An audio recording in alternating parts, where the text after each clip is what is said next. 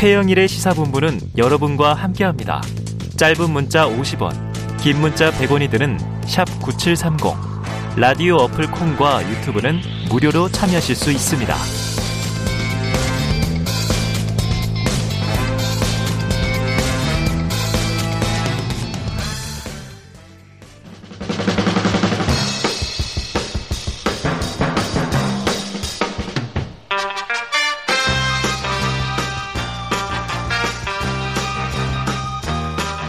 네, 매주 월요일 주말 사이 뉴스들을 정리하고 주간 이슈를 미리 살펴보는 주간 이슈 먼데이 시간인데요. 드디어 드디어, 드디어. 돌아오셨네요. 자 시사계의 피오나 공주 노영희 변호사 나오셨고요. 어서 오세요. 안녕하세요. 와 이게 한 3주 만에 뵙는 거예요. 어, 그러니까요. 선거 전에 뵙고 너무해요 진짜. 어, 그런데 얼굴은 되게 뽀얘지셨어요. 무슨 마스크가 3분의 1을 차지하는데. 아, 그래, 그래. 이마만 광택이 난다. 이렇게 말씀을 드려야 되겠네요. 그 시사 래퍼 랩진봉 성공회대 최지봉 교수님 나오셨습니다. 네, 안녕하십니까. 영희 네. 시대가 본격적으로 드디어, 열렸습니다. 드디어, 드디어 열렸네요. 영희, 영희, 영희 시대가 저가 저물어 가고 있어요. 영희 시대가 저물어 가고 있습니다. 자, 완전체로 뵙는 주간 이슈 먼데이. 한번 바로 또 들어가 보죠, 뭐. 어유 이게 지난주부터 이게 웬 이슈인가 돌발 변수예요. 생각도 못 했는데 윤석열 당선인의 대통령 집무실 이전 계획. 자, 민주당은 뭐 즉각 반발하는 분위기고요. 향후 전국이 후폭풍을 예고하고 있습니다. 먼저 어제 나온 윤 당선인의 육성을 듣고 오겠습니다. 새로운 대통령실은 광화문 정부 서울청사에 구축될 것입니다. 기존의 청와대 부지는 국민께 돌려드릴 것입니다. 국민 여러분, 3월 9일 대선 승리로 국민의 광화문 시대를 열었으다 여러분 이 보고를 한번 제가 딱 받아보니까 광화문 이전이라는 것은 시민들에게는 거의 재앙 수준이라는 생각이 들었습니다. 사실은 광화문에 포인트가 있는 게 아니고 청와대를 나오고 청와대를 국민께 돌려드리겠다고 결단하지 않으면 제왕적 대통령제에서 벗어나기 어렵습니다. 일단 이 공관이 의식을 지배한다고 저는 생각합니다. 무속은 뭐 민주당이 더 관심이 많은 것 같은데. 자, 같은 이제 윤석열 당선인의 육성인데 이 맥락이 좀 달라요. 처음에는 1월 후보 시절, 그 다음에 2월 후보 시절, 그리고 어제 당선인 발언 이렇게 쭉 이어졌습니다. 광화문 시대인데 광화문 이전은 재앙이다.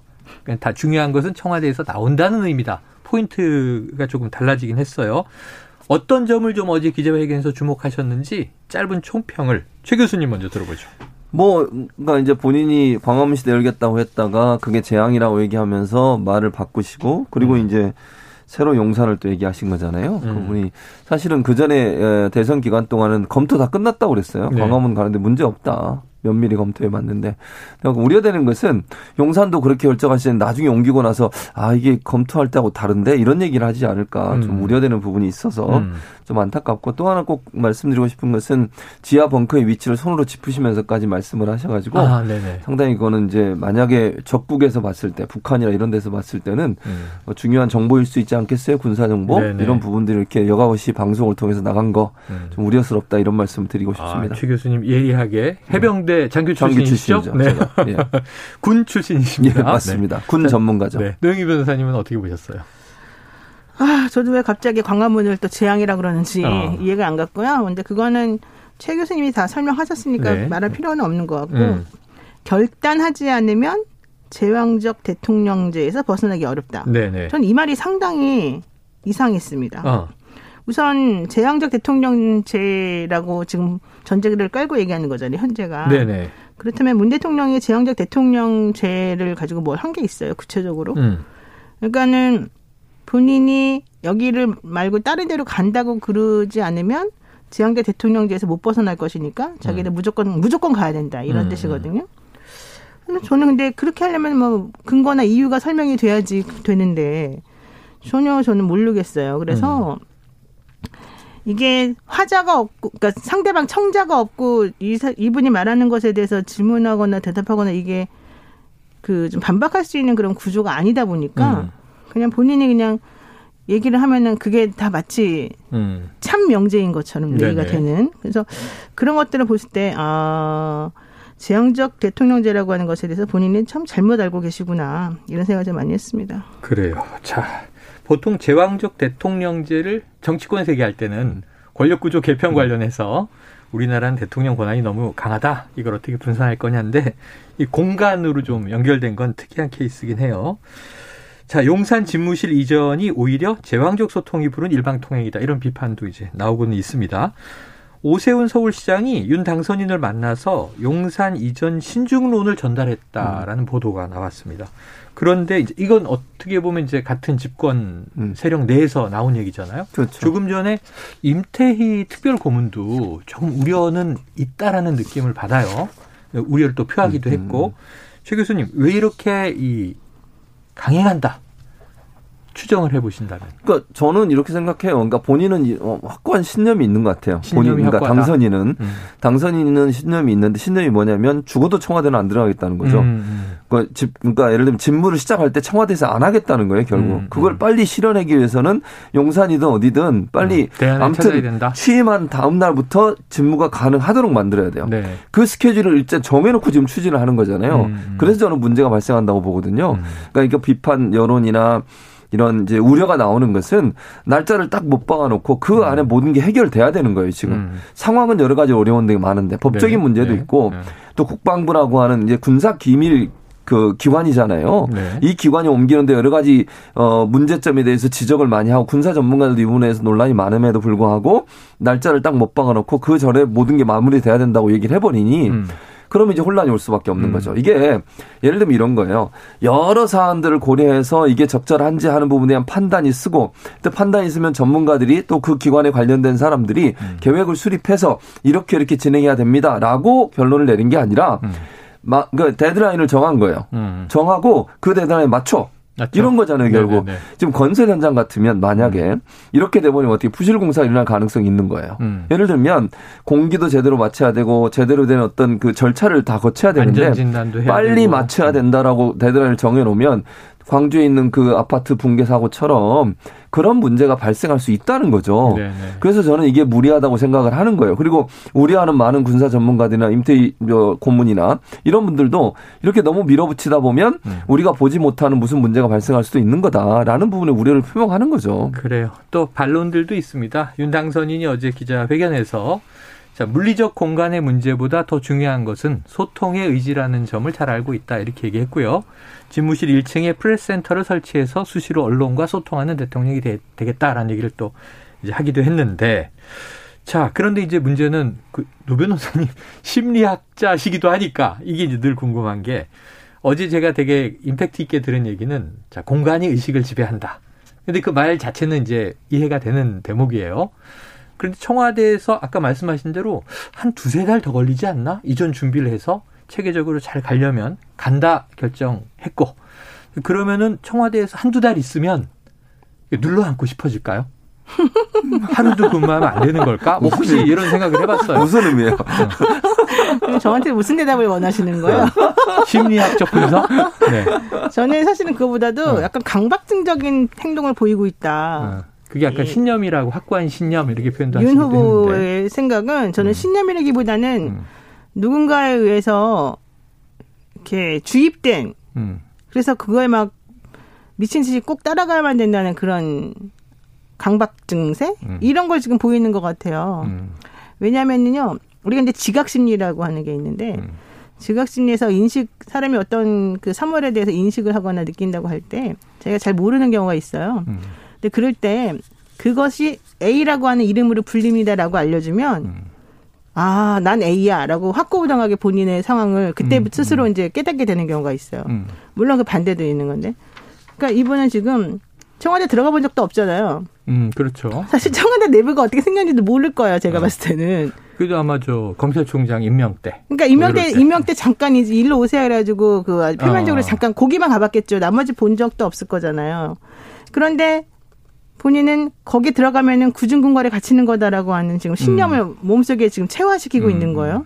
그리고 본인은 거기 들어가면은 제왕적 대통령제를 유지하는 거기 때문에 절대 있으면 안 된다라고 하는 음. 신념을 이제 형성을 하게 된 음. 거잖아요. 근데 그 신념이라고 하는 게 본인 스스로가 그 전에부터 생각했던 그런 신념이 아니에요. 음. 어느 날 갑자기 생겨난 신념이란 말이에요. 어느 날 갑자기. 음. 그럼 그 어느 날 갑자기가 도대체 뭐겠느냐. 그리고 그 어느 날 갑자기라고 하는 거 사람들이 이제 자신의 그런 전혀 생각하지 못했던 남들에게 납득시키기 어려운 행동이나 신념을 본인이 너무 관철시키고자 할 때는 음. 그 어떻게 하겠어요 상대방들에게 막 음. 입으로 설명이 가능하겠습니까? 음. 논리적으로 안 되잖아요. 음. 그렇기 때문에 그럴 때는 그냥 밀어붙여요 그냥 남의 말 잘 안 듣고. 그래서 음. 지금 제가 봤을 때는 지금 그런 상황이 지금 벌어지고 있는 것 같아요. 네. 그래서 이제 궁금한 건 그런 점이었어요. 이제 만약에 5월 9일 10일이란 날짜가 아까 음. 날짜를 딱 정해놓고 역산을 하니까 음. 굉장히 많이들 바투게 느끼는데 굳이 옮긴다면 오히려 시간을 넉넉하게 두고 문재인 정부에서 만약에 4월 뭐 한미합동 군사훈련도 해야 되고 국방부 이전이 어렵습니다. 취임한 이후에 이제 본인이 추진하면 그게 한 6월, 7월, 8월 뭐 연내로 갈 수 있겠죠. 청와대에 들어가서 이제 그래서 어제 이런 질문도 나왔습니다. 풍수질이나 무속 때문에 옮기는 것 아니냐? 음. 기자가 물어봤어요. 직설적으로. 근데 이제 실제로 이명박 정권에서 장관 지냈던 이재우 상임고문도 음. 누가 봐도 풍수질이 때문이다 이렇게 또 비판까지 했어요. 그러면 이제 풍수가 안보를 이긴 것인가? 뭐 이런 얘기도 나오는데 어떻게 보십니까? 이런 대목은. 그러니까 뭐 이제 저는 이게 사실이 아니길 바래요. 네. 그런 풍수 때문에 옮기고 풍수 때문에 무리하게 일정을 추진하는 거면 그건 정말 큰 문제죠. 음. 저는 뭐 제가 단정적으로 얘기할 수 있는 상황이 아니라 뭐라고 말씀드릴 수 없지만 그런 생각과 사고 방식으로 만약 이 일을 추진했다고 하면 그거는 정말 정말 잘못된 겁니다. 음. 그거는 아주 중요한 일이잖아요. 국사에 관련된 문제이고 또 연쇄적으로 이게 단순히 청와대 한 군데를 옮기는 문제가 아니라 국방부가 또 합참으로 옮기고 합참은 또 남태령으로 연쇄적으로 임무지기가 되는 상황이에요. 네. 그리고 안보적으로 상당히 불안감이 조성될 수 있는 위험성도 처리할 수 있고요. 음. 그런 상황에서 이걸 풍수 때문에 옮긴다? 죽어도 못 들어가겠다고 하는 이유가 풍수 지리학적으로 거기 들어가면 무슨 재앙이 올 것 때문에 그랬다. 이건 비과학적인 거잖아요. 어쨌든 음. 물론 풍수를 하시는 분들 입장에서는 뭐 이해가 되실 수도 있지만 이거는 그렇게 해서 결정할 문제는 저는 아니라고 네. 봐요. 그러니까 국민적 여론도 그렇고 정말 여러 가지 올 수 있는 다양한 형태의 어떤 부작용들을 고려하고 그리고 나서 결정할 문제지 네. 단순히 풍수 지리학적 문제 때문에 이렇게 결정했다고 하면 이재호 상임고문 말처럼 음. 그건 정말 정말 국민이 이해할 수 없을 겁니다. 그런 이유 때문이라고 하면 이거는 결정이 정말 잘못됐다 이렇게 봅니다. 근데 이분은 그 남의 말을 잘 안 듣는 그런 음. 특성이 있으신 것 같은데 음. 인수위에서도 그랬다는 거예요. 인수위에서 의원들이 상당 상당수의 의원들이 너무 여러 가지로 문제가 많으니까 한 두 달 정도 좀 준비를 하고 있다가 음, 천천히 네, 천천히 들어갑시다 하자. 이렇게 의견을 냈대요. 근데 그 얘기 전혀 안 받아들여지잖아요. 그냥 뭐 하나 딱 꽂히면 거기에 이제 무조건 해야 된다는 그런 음. 그걸 이제 추진력이라고 생각하시는 것 같은데 네네. 어쨌든 그런 행동 패턴이 나타나서 중요한 건 이분의 행동 패턴이나 사고가 이렇게 형성되지는 과정을 좀 더 면밀히 들어 그러니까 확인해 봐, 네. 보아야 왜 이런 일이 벌어지고 있는가를 알 수 있을 것 같아요. 자, 구체적인 이슈에서 이야기를 조금 이제 여야 이야기를 함께 들으면서 균형 있게 분석을 해보도록 하죠. 지금 첫 번째는 어쨌든 풍수는 결코 아니길 바란다. 음. 최 교수님 말씀을 해주셨고 그리고 이제 이건 민주당이 더 관심이 있는 것 같은데요. 하고 당선인도 어제 반박을 했습니다. 자 여야 목소리를 듣고 오겠습니다. 뭐 공간의 의식을 지배한다고 얘기를 하시는데 예, 예. 그게 아니라 잘못된 믿음이 의식을 지배하게 된 불행이 온다는 얘기를 하고 싶어요. 이건 잘못된 믿음이에요. 어. 왜 대통령 저 청와대 들어가서 일을 하다가 옮기면 되는 거죠. 이사도 이사하면 되는 건데 굳이 안 들어가려는 하냐고요. 일조가 될 이유가 어디 있습니까? 예. 예? 500억도 안 되는 이전 사업을 뭐 1조를 든다고 하는 게 광우병 생각이 나기도 하고 왜 이러는지 모르겠어요. 경기도 이재명 지사가 경기도청 이전할 때 4,708억 들었다고 그래요. 음. 예? 네. 근데 뭐 1조가 어디서 나옵니까? 어, 경기도청 너무 너무 황당한 이야기를 하니까 저희들이 그러는 겁니다. 네, 지금 목소리 들으신 분들은 더불어민주당 서른 의원 그리고 청와대 이전 TF 팀장을 맡고 있죠 윤한홍 국민의힘 의원 바로 오늘 아침 라디오 인터뷰였는데요. 여기서 이제 제기되는 게 비용 문제예요. 음. 어제 윤 당선인 직접 496억 원쯤 든다 이렇게 얘기를 했고 이 기재부 음. 자료다 이렇게 이제 얘기를 했습니다. 근데 국방부는 5천억 원 정도로 추산해서 보고를 했다는 얘기가 보도됐고 민주당은 1조 원도 더 들 것이다라는 이제 취지 얘기인데 야, 500억 최소 금액에서 1조 원 최대 금액까지 사이 어딘데? 최 교수님, 얼마입니까? 뭐 저한테 물어보시면 제가 얼마라고 네. 말씀드릴 수는 없는데. 말씀 주실 줄 알았는데. 최소한, 최소한 네. 500억은 넘어요. 500억은 넘는다. 그러니까 왜냐면 네. 지금 이 그 기재부에서 500억이라고 얘기했다고 하는데 일단 기재부가 네. 이런 걸 해주는 것도 저는 좀 이해가 안 됩니다. 기재부의 음. 역할은 뭔지 아세요? 네. 계산을 추계해서 가져오면 그게 네. 정당한지 안 하는지 판단해주고 어. 그걸 평가하는 기관이에요. 네네. 자기들이 나서 가지고 얼마 들어가고 이런 걸 해주는 것도 저는 어. 좀 이해가 안 되고 네네. 개인적으로. 그 다음에 500억 정도 하는 거는 제가 볼 때 추계를 이렇게 한 것 같아요. 음. 이제 예를 들면 국방부에 있는 인원들 합참으로 옮기잖아요. 옮기고. 옆에 옮기고 나서 그걸 리모델링 하는 비용. 네. 그리고 또 반드시 있어야 되는 게 뭐냐면 지금 경호 인력이 거주해야 될 건물이 없어요. 현재로서는. 네. 거기도 건물을 새로 짓든지 아니면 리모델링을 해야 돼요. 음. 어딘가를. 거기에 들어가는 비용, 이사 음. 비용 음. 이런 게 들어가지 않겠어요? 네네. 그 정도면 500억이 맞다고 봐요. 어. 근데 만약에 예를 들면 지금 합참이 남태령으로 내려가야 되잖아요. 네네. 그 이전 비용하고 그다음에 음. 온갖 전산 장비들 하고 네. 통신 장비들 이런 네. 부분들은 네. 아주 민감한 최첨단의 어떤 과학적 결정체들이에요. 네네. 이걸 옮기는데도 보통 김병주 의원 말로는 천억이 든다고 그래요. 음. 왜냐하면 이게 기술적으로 중요하다. 그냥 뜯어서 가서 붙이는 게 아니라는 네네네. 거죠. 그리고 청와대 시스템과 국방부의 벙커, 벙커의 시스템 완전히 달라요. 국방부는 음. 군만 통제하지만 음. 청와대의 벙커의 역할은 군뿐만 아니라 경찰, 행정기관, 소방 음. 이런 여러 기관들을 함께 다 통합을 해야 돼요. 네, 그럼 네. 시스템 자체가 바뀌는 거예요. 음흠. 거기에 들어간 비용은 전혀 지금 추계가 안 되는 걸 보여요. 네. 그렇다고 하면 이런 비용까지 다 하면 500억으로 가능하겠느냐는 거예요. 음. 근데 그럼 왜 496억이냐? 일부에서 이런 의혹까지 제기하고 있어요. 500억이 넘어가면 타당성 검사를 해야 돼요. 예타 조사 예타를. 근데 예타를 면제받기 위해서 500억 이하로 한 것 같다. 물론 음. 군사 어, 기밀과 관련된 부분은 예타를 면제받을 수 있지만 그렇다 하더라도 음. 절차를 밟아야 돼요. 서류적으로. 네, 네. 그럼 시간이 또 들어가요. 음. 그걸 피하기 위해서 이렇게 한 게 아닌가는 말까지 나오고 있습니다. 음. 그래서 저는 500억이란 말은 저는 맞지 않다고 생각해요. 네. 그리고 그 청와대를 예를 들면 어 집무실을 용산을 올려서 거기서 파생되는 모든 비용이 다 추계가 들어가야지 왜 리모델링 하는 비용하고 단순히 그냥 사무실 그 만드는 비용만 추계하면 안 되는 음, 거잖아요. 음. 그건 예산이 잘못 책정된 거라고 저는 생각합니다. 그래요. 알겠습니다. 오늘 아침에 김은혜 저 당선인 대변인은 그럼 합참 신청사가 뭐 남태령 쪽이든 어디든 옮겨간다면 그 이 비용은 1,200억 원 정도가 이제 추가로 음. 든다라고 또 얘기를 했으니까 어제 이전 비용 플러스 합참 신청사 하면 또 이제 한 음. 1,700억 정도 되는 거예요. 자, 그건 이제 지켜보도록 하고 아까 윤한홍 팀장 라디오에서요. 이 경기도청 이전에 이재명 지사가 4,700억 원을 썼다 이렇게 얘기를 했는데 경기도청 이전에도 그 정도면 청와대 국방부 이전 더 들은 거 아닐까요? 당연히 그러겠죠. 네. 그래서 제가 아까 456억인가? 뭐 496억? 네. 제가 그걸 보고서 깜짝 놀라서 한번 찾아봤더니 음. 그냥 단순히 물리적으로 어, 뭐, 청와대에 있는 거를 집무실을 옮기는 고비용만 딱 들어갔더라고요. 음. 이삿짐 센터 비용 말하자면은. 음. 근데 사실 우리가 이삿짐 센터 비용만 들어가지고서 이사를 하는 경우가 없잖아요. 음. 일단 새로운 땅을 살려면 거기 있던 사람들 내보내는 비용, 음. 그 사람들이 새롭게 뭔가 찾아내는 비용, 음. 그 다음에 있던 원래 원상 복구하는 거 아니에요? 이사 가게 되면? 아 그렇죠. 네, 그렇죠. 원상 복구하는 비용, 그 다음에 또 원상 복구 되어 있는 것들 우린 그럼 들어가 가지고 또 새롭게 다 만들어야 되잖아요. 음. 시설 설치하는 그런 비용. 그 다음에 내부적으로 또 이 여기는 특히 특수 시설들이 많고 음. 군사 기밀 같은 게 되게 많은 곳이잖아요. 음. 그러면 군사 기밀이나 그런 것들을 어떻게 처리하느냐, 새롭게 설치하고 다시 또 만들어 놓고 더 중요한 건 이제 경호가 가장 문제니까 경호. 그 부수적인 사람들에 대한 그런 것들 통신 뭐뭐 뭐. 음. 별별 거를 다 따져야 되는 거잖아요. 음. 어떻게 한 번 이사 갈 때 그냥 오로지 이삿짐 센터 비용 하나만 계산합니까? 음. 우리 엄마가 이사 가도 절대 그렇게 못하죠. 그래서 기본적으로 그러니까 이 상황에서 빠지는 건 오로지 복비밖에 없어요. 중개료, 중개비. 근데 부동산의 경우. 네, 그런데 어떻게 이렇게 우리 사실 우리가 어, 아까 어떤 분이 뭐 국민의 개돼지가 아니 아니지 않냐 이렇게 음. 얘기를 하는데 국민의 개돼지가 아닙니다. 그렇기 때문에 456억만 든다라고 하는 말을 믿는 사람은 사실 아무도 없을 거예요. 아. 왜냐하면 국가의 정말 중요 시설들 몇 개가 한꺼번에 연쇄적으로 도미노처럼 옮겨가는 음. 거잖아요.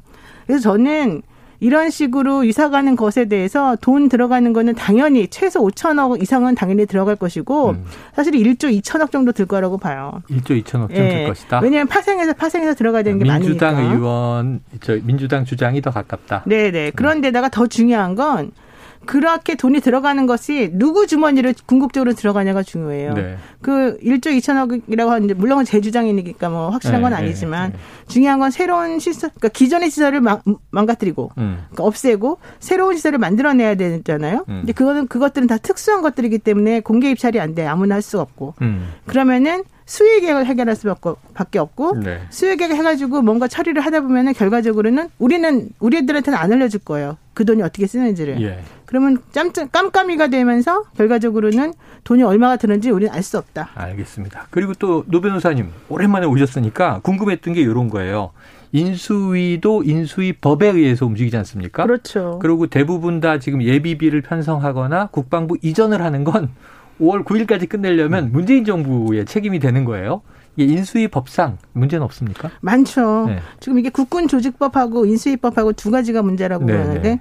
예를 들면은 지금 당선자가 음. 국군 통수권을 가지고 있는 게 아니기 때문에 음. 본인이 그냥 요청한다고 되는 게 아니잖아요. 음. 그러니까 그런 조직의 문제가 하나가 있고 인수위법에서는 정부 조직 기능 및 예산 현황을 파악하고 정책 기조를 만들어내고 이런 거예요. 음. 그래서 다 정해져 있어요. 그 금액이 40 억 정도로. 음. 그 40억 범위 내에는 지금 이런 식으로 뭐 이전하니까 어디 나가라라고 하는 그런 요구를 할 수 있는 음. 권한이 전혀 음. 없다는 거예요. 그래서 현실적으로는 어, 대통령직 인수에 필요한 상이라고 하는 그 한 조항이 하나가 있는데 음. 그 조항에 기대 가지고 이거를 아마 음. 밀어붙이는 것 같아요. 네네. 근데 네. 대통령직 인수에 필요한 사항이 청와대를 국방부로 이전하는 것 음. 이렇게까지는 연결이 안 되잖아요. 예. 그래서 아마 제가 봤을 때는 문재인 대통령이 이거 안 됩니다라고 하면 사실 끝나는 문제예요. 근데 나는 문재인 대통령의 성격상 이건 음. 안 된다고 할 것 같지가 않아. 아, 예. 그분은 또 해달라 그러면 그럴까요? 한번 해볼까요? 이럴 것 같아 분명히 사람 복장 터지게. 그래 그러시면 안 돼요 대통령님 음. 이제 마지막이지만. 자 그래서 문재인 대통령이 집무실 이전 행보에 만약에 제동을 걸고 문제 제기를 하면 이루어지기 어렵고 그러면 이제 5월 10일 윤석열 대통령 취임하고 추진할 수 있는 거죠. 혹시 최 교수님은요 아까 문 대통령은 해주실 것 같다. 어떠실 아니, 것 같아요? 해주시, 그럼 해주시는 쪽으로 고민, 고민을 더 많이 하시겠지. 네. 해주지 마세요, 제발. 아, 아, 해주지 말자가 이제 노 변호사님 네, 저 핵심은 입장이고. 해주지 마세요. 네. 자, 다음 이슈로 넘어가 보겠습니다. 자, 오늘 아침 라디오에서 이제 이 문제로 설전이 오갔는데 바로 그 윤한홍 의원 목소리를 듣고 오겠습니다. 그 유사시에는 다 지하 벙커에서 지휘를 하지 않습니까? 또 군 통수권자하고 군 군사작전 지휘부가 근접한 장소에 있으면 어, 신속한 의사 결정, 소통 어, 이런 거에서 안보 태세가 더 강화된다. 예. 뭐 지하 벙커에 근데 전 직원 모든 사람이 다 들어갈 수 있는, 어, 있는 건 아니어서 아마 동시타기 방금 이야기하신 게 이제 지휘부를 이야기하셨기 때문에 제가 지휘부를 이야기한 거죠. 지휘부는 거기에 숨으면 된다. 예. 숨 예? 지하 벙커요. 음, 지하 벙커. 예. 숨는다고요? 예, 지하 벙커로 다 대피하면 된다 그런 말씀 아니실까요? 대피가 아니라 거기서 지휘를 한다는 얘기죠. 예, 알겠습니다. 그 알겠습니다. 그 표현을 참 적절하게 해주면 좋겠어요. 그, 그냥 그 청... 일부러 비판하려고 일부러 아닙니다, 아닙니다. 네, 지휘부가 거기에 숨으면 된다라는 표현 때문에 이게 앵커와 윤 의원 간에 조금 재밌는 해프닝이 있었고요. 중요한 건 뭐냐면 이제 이게 분산돼 있어야 되느냐, 음, 음. 지휘관들이 다 모여 있어야 되느냐. 유사시에는 좀 위험할 수 있다. 음. 그래서 요인들을 한 자리에 모으지 않는다. 그렇죠. 이게 원칙이라는 얘기를 이제 하다가 이렇게 된 음, 거예요. 맞아요. 자, 그러면 군 장교 출신이신 예, 예. 전문가 최 예. 교수님, 예. 군 전문가. 뭐가 맞습니까? 아, 이게, 그러니까, 아, 같이 있으면 안 되죠. 아, 같이 있으면 안 됩니까? 아, 당연하죠. 네네. 아니, 같은 곳에 군, 뭐, 예를 들면 통수권자와 지휘부가 함께 있으면 만약에 그게 타격을 받으면 어떻게 되겠어요? 음. 그럼 큰일 나는 거예요. 네네. 그러니까 지휘부는 일정 부분 떨어져 있어야 되는 군 통수권자와 지휘부는 긴밀하게 음. 협조하고 군사령부와 군 통수권자는 좀 거리가 있는 게 좋다. 당연하죠. 네. 왜냐하면 만약에 전쟁이나 유사시에는 그 거기를 집중적으로 타격을 하지 않겠어요? 네. 근데 그 타격에 대해서 만약 그 시설이 무너지게 되거나 피해를 당하게 되면요. 군 자체가 마비가 되는 거 통수권자도 부재한 상태가 되고려 음, 군 음. 사령관들이나 이런 사람도 부재한 상태가 되면 어떻게 되겠습니까? 음. 그 위험을 분산시켜야 되는 거죠. 위험을 어떻게 한 군데 다 모아놔요. 음. 그건 절대로 있을 수 없는 일이에요. 그러니까 청와대 예를 들면 지금의 구조는 청와대와 국방부 벙커가 긴밀하게 협조할 수 있도록 그거는 어떤 공격에도 통신이 끊어지지 않게 돼 있어요. 인터넷이 음. 끊어지거나 통신이 되도록 만들어 놓은 연결망이 있단 말이죠. 전산과 정보가 통, 신에 있어서 근데 그거를 지금 한 군데 가서 함, 함께 모여서 하자는 음, 거잖아요. 음. 그렇게 되면 만약 한 곳이 타겟을 타겟을 받게 음. 받게 되면 완전히 군을 통솔할 수 있는 모든 기능이 마비가 되는 거잖아요. 음. 그건 상당히 위험한 상황이죠. 네. 통수권자가 살아 있든 예를 들면 지휘부가 살아 있어서 통솔이 가능해야 돼요. 음. 그 위험을 어떻게 한 군데에 갖다 놓습니까? 그거는 있을 수 없는 일이고요. 그런 점에서 본다고 하면 군 통수권자와 군 수뇌부가 만약에 유사시에 전쟁 상황에서 한 곳에 모여 있는 건 상당히 위험할 수 있다고 네. 저는 보고 그거는 우리가 통제 가능한 범위 내에서 통신이든 인터넷이든 다양한 방법을 통 통제가 가능한 거예요. 근데 지금처럼 이렇게 옆에 있으니까 같이 모여서 할 수 있다 이렇게 얘기하는 건 저는 음. 바람직하지 않다고 보고 그거 자체가 군 작전상 상당히 위험에 노출될 수 있는 상황이라고 보여집니다. 네. 군 작전 또 전략상 그러하다 음. 설명을 주셨습니다. 아유 그래서 어제 오늘 뉴스를 보면서 우리 음. 국민들이 이런 걱정까지 해야 되나 하는 게 이게 뭐 미국 드라마 미드, 뭐 음. 지정 생존자 이런 음. 얘기도 나오고 하는데 국민들이 걱정할 사안이 아니잖아요. 이건 정말 군 수뇌부와 음. 그리고 이제 보안을 안보를 담당하는 정부에서 해야 되는 건데. 자, 인수위는 용산 집무실 이전을 확정한 셈입니다. 다만 이게 5월 9일까지 과연 실현되겠는가 아닌가 그 문제인데 자, 노 변호사님 끝으로 앞으로 어떤 절차와 과정이 필요하다고 보십니까? 어, 저는 국민 여론을 조금 확인해 주셨으면 좋겠어요. 아, 여론을 수렴하고 수기가 필요하냐. 그러니까 네. 일단 뭐 제왕적 대통령제라고 하는 게 문제라면 그 음. 그 제도를 고치면 되는 거지. 네. 방을 뜯어 고쳐가지고 해결할 수 있는 문제는 아니잖아요. 음. 집 이사 간다고 해서 뭐가 달라지겠습니까? 음. 제도가 있는 이상. 네. 그러니까 일단 그 부분들 좀 짚어주시고 그리고 중요한 거는 국민들한테 좀 물어보고 네. 뭐가 문제인지 본질적으로 뭘 해결해야 되는지 그리고 아. 정말 돈이 얼마나 드는지도 정확히 따져보시고 비용 예산도 그렇게 해서 얻어지는 효과가 정확히 무엇인지 음. 좀 국민을 설득할 수 있는 그런 명분을 좀 제대로 좀 줄 수 있는 네. 그런 작업이 필요한 것 같습니다. 알겠습니다. 컨센서스라는 표현도 나왔는데 음. 무엇보다 국민 여론을 좀 미리 물어보고 또 반대하는 국민이나 걱정하는 국민이 많다면 설득의 과정을 거쳐달라 이런 요청이셨습니다.